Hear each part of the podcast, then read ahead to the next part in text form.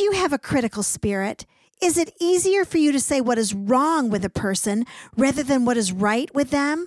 Today's show will revolutionize the way you treat people and speak of people who have been made in the very image of God.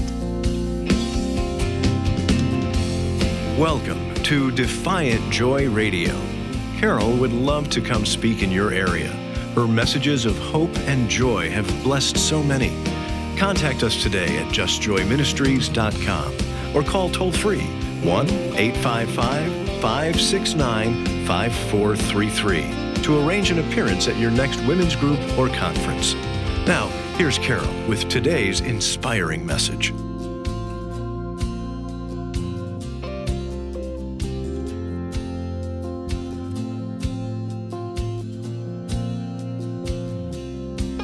You ever discovered verses in the Bible that you wish you could write on your heart and your head and your hands and your phone and your dashboard and your mirror and every cupboard in your room? Well, today we're going to read some of those important verses. These are hard verses to get, but we must never, never give up endeavoring to obey these particular verses that we're going to read from the book of James. And I'll tell you right now, these are some verses that you'll never be able to do on your own. These are verses that you need the help and the power of the Holy Spirit in your life. We find these verses in James chapter 4, verses 11 and 12. Do not speak against one another, brethren. He who speaks against a brother or judges his brother speaks against the law and judges the law. But if you judge the law, you are not a doer of the law, but a judge of it. There's only one lawgiver and judge, the one who is able to save and to destroy. But who are you to judge your neighbor? So this verse, James 4:11 starts out by saying, "Do not speak against against one another, brethren. What this verse is saying to us today is don't use your opinions and know it all heart to slice and dice somebody made in the image of God. One of the results of humbling yourself, which we learned in our last lesson, is that you choose not to judge because a humble person doesn't judge. A humble person doesn't speak against a brother or a sister in the Lord. Only the prideful do that. This is the deal about judging. We can hold brothers and sisters up to the Word of God. That's not judging. If someone is living in adultery, it's okay to say, The Bible says that we don't get to live this way. What can I do to help you out? But what you don't do, is tell everyone with hearing distance, texting distance, and on Facebook all about it. No, that's judging. You pray about it. You go to the person. You handle sin in a biblical, merciful, no compromise way, speaking the truth in love. But if it's just your opinion on a matter, don't do it. Humble yourself. Let me give you some examples of what I mean when I say judging. Did you know that Mary Jane doesn't cook for her family? What kind of woman never cooks for her family? Doesn't she love them? Well, I show my love for my family by cooking for them. That kind of opinion is judgment. It's speaking against a brother or a sister. How about another one? You mean she doesn't teach Sunday school? I have taught Sunday school for 27 years.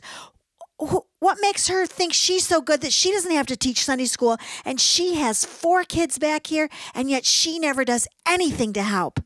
That's judging. Not teaching Sunday school is not a sin, it's a choice. And you don't know the motive. So, that kind of heart attitude, that kind of talking is judgment. And the Word of God says that there is only one lawgiver and one judge. This is my part of the verse, and you ain't it. You are not the lawgiver nor the judge that James chapter 4, verse 12 is talking about. How about this form of judgment? Can you believe that they're going to Disney World again? Who do they think they are? How can they afford to go to Disney World? Didn't they just go two years ago? What kind of money does he make? That's judgment. That's speaking against a brother or a sister. There's only one lawgiver and judge, and you're not him. One of the key phrases in James chapter 4, 11 and 12 is this phrase, do not speak against one another, brothers. And I believe it would be fair to say, sisters. There's only one lawgiver and judge. And I believe it would be fair to say, and it's not you. Who are you to think that you could judge your neighbor? In moments like this, I need to tell myself, get down, self, get down in our quest to be more like God, to please Him in all of our ways, it's so important to know exactly what judging one another is and to be aware of the hurtful, lifelong damage that it can do to a brother or sister in the Lord. This is what judging is. Judging is projecting your opinions on someone else's life. Judging is telling everybody the way that you think things ought to be done. That if you were in charge, this is what would happen. Now, let me tell you what judging is not. Judging is not holding a close friend or relative up to the Word of God and handling Bible defined sin issues in a biblical, godly, and loving way. That, my friend, is not judgment, it's relationship, it's fellowship, it's obeying the word of God in a loving, merciful, and kind community. Let me read to you from Matthew chapter 18, verses 15 through 17. If your brother sins, go and show him his fault in private. If he listens to you, you've won your brother. But if he does not listen to you, take one or two more with you, so that by the mouth of two or three witnesses, every fact may be confirmed. If he refuses to listen to them, Tell it to the church. It's so important to handle sin issues in a private, kind, merciful, and loving way. We go to our brother or sister in private. Then, if the situation still doesn't change, you take two or three with you. And then after that, you might want to take it to your pastor or to the leadership council at your church. But you only can do this if it's a sin issue as recorded in the Word of God. If it's merely your opinion, get down self. There's only one lawgiver and one judge, and it's not you. James chapter 4, verses 13 through 15. Come now, you who say, Today or tomorrow we will go to such and such a city and spend a year there and engage in business and make a profit. Yet you do not know what your life will be like tomorrow. You are just a vapor that appears for a little while and then vanishes away. Indeed, you ought to say, If the Lord wills, we will live and also do this or that. If the Lord wills. This is a great way to do life. When you pray, you should always pray for God's will. Matthew 6:10 tells us to pray this way, to pray that your kingdom will come and your will be done on earth as it is in heaven. That's the way we pray. And the way we plan is we plan for God's will. God, use my life for your glory. That's my plan for today. God, my plan today is that because I'm alive, hell would get smaller and heaven would get bigger. Lord, would you use my life to bless somebody today? This verse tells us that life is so short.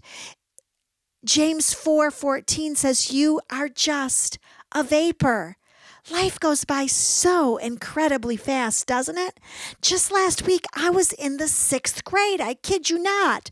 Three days ago, I was a bride getting married, and two days ago, I was giving birth to babies. How did I get to be a grandmother? When did that happen? Well, it happened because life is a vapor. I've heard it say that motherhood is when the days never end, but the years fly by. Isn't that the truth? Once you become a mother, life really becomes a quick vapor. I want to encourage you knowing that James 4:14 tells us that our life is a vapor. I want to tell you live every single day to the fullest. You don't know how much time you have left, so let's incorporate these disciplines into our life every single day. Spend every day praying for the people that you love. Spend time every day encouraging the people in your life. Spend time every day getting to know God better in His Word. Spend time every day listening for God's voice. Spend time every day in worship. Every single day, spend some time in worship. Spend time every day giving to someone else and laugh every day. Find something to smile about. You will never waste a day of your life if you fulfill those seven challenges. As I linger on James 4:13, I realize that James is talking about money. Let me read it to you one more time. Come now, you who say, Today or tomorrow we will go to such and such a city and spend a year there and engage in business and make a profit. I realize that James in this verse is talking about materialism, consumer economics, or spending your entire life focused on what you make. I wonder if when James penned these words, he was thinking about these words spoken by his big brother Jesus. Then Jesus said to them, Beware and be on your guard against every form of greed. For not even when one has an abundance does his life consist of his possessions. Life is gloriously more than possessions, your income, or the economics of the day. Life is about discerning the will of God and then doing it.